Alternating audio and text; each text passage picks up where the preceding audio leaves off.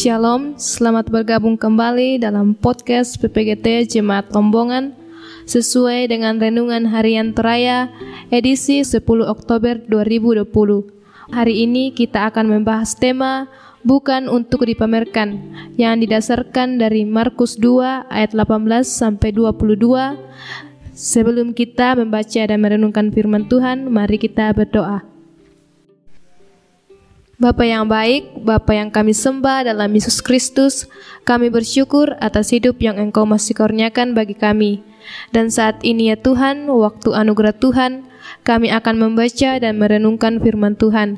Roh Kudus mulai yang akan menolong dan memampukan kami untuk memahaminya. Ampunilah salah dan dosa kami, dalam Yesus Kristus kami berdoa.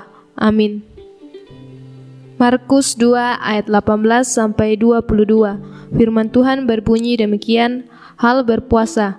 Pada suatu kali, ketika murid-murid Yohanes dan orang-orang Farisi sedang berpuasa, datanglah orang-orang dan mengatakan kepada Yesus, "Mengapa murid-murid Yohanes dan murid-murid orang Farisi berpuasa, tetapi murid-muridmu tidak?" Jawab Yesus kepada mereka, Dapatkah sahabat-sahabat mempelai laki-laki berpuasa, sedang mempelai itu bersama mereka?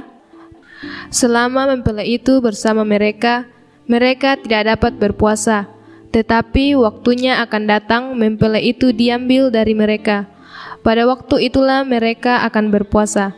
Tidak seorang pun menambalkan secari kain yang belum berhusut pada baju yang tua, karena jika demikian kain penambal itu akan mencabiknya, yang baru mencabik yang tua, lalu makin besarlah koyaknya.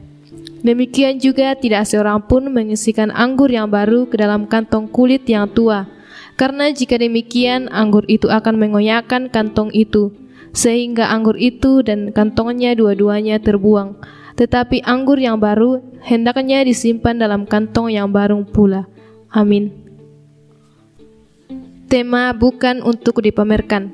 Seorang filsuf Jerman, Georg Wilhelm Friedrich Hegel, mengatakan ciri khas manusia adalah ingin diakui oleh orang lain. Setiap generasi punya keinginan itu, yang membedakan hanyalah caranya.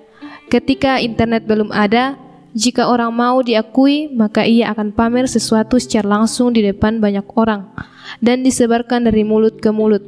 Sekarang ini sudah lebih mudah bermodalkan kamera ponsel dan jaringan internet diunggah ke media sosial, maka seketika itu juga akan muncul pengakuan dari orang lain melalui simbol like. Begitupun dalam hal aktivitas kerohanian, saat ini muncul istilah Kristen sosmed, karena semakin banyak orang yang senang memamerkan aktivitas rohaninya di media sosial. Pada suatu waktu, Yesus pun pernah didatangi orang-orang yang mempertanyakan mengapa murid-muridnya tidak pernah terlihat berpuasa, sedang murid-murid Yohanes dan orang Farisi berpuasa. Apakah Yesus melarang murid-muridnya berpuasa? Tentu saja tidak.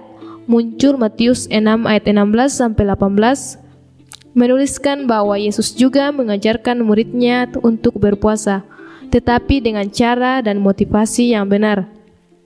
Yesus menjawab dengan menjelaskan bahwa murid-muridnya akan berpuasa pada waktu yang tepat dan dengan motivasi yang benar.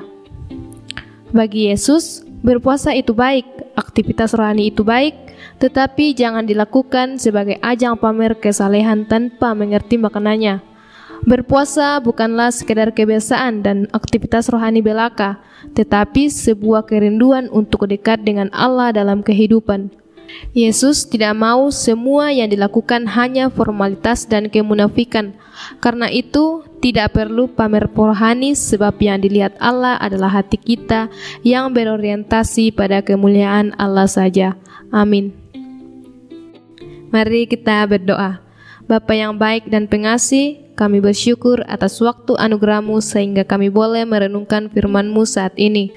Terima kasih lewat firman Tuhan kami belajar dan diingatkan agar tidak pamer atas aktivitas rohani yang kami lakukan, melainkan dengan tulus melakukannya hanya untuk kemuliaan nama Tuhan. Roh Kudus Tuhan menolong dan memampukan kami. Amin. Demikian perundungan kita hari ini, semoga kita terberkati. Jangan lupa minggu depan dengarkan podcast PPGT Jemaat Lombongan lagi. Tuhan memberkati.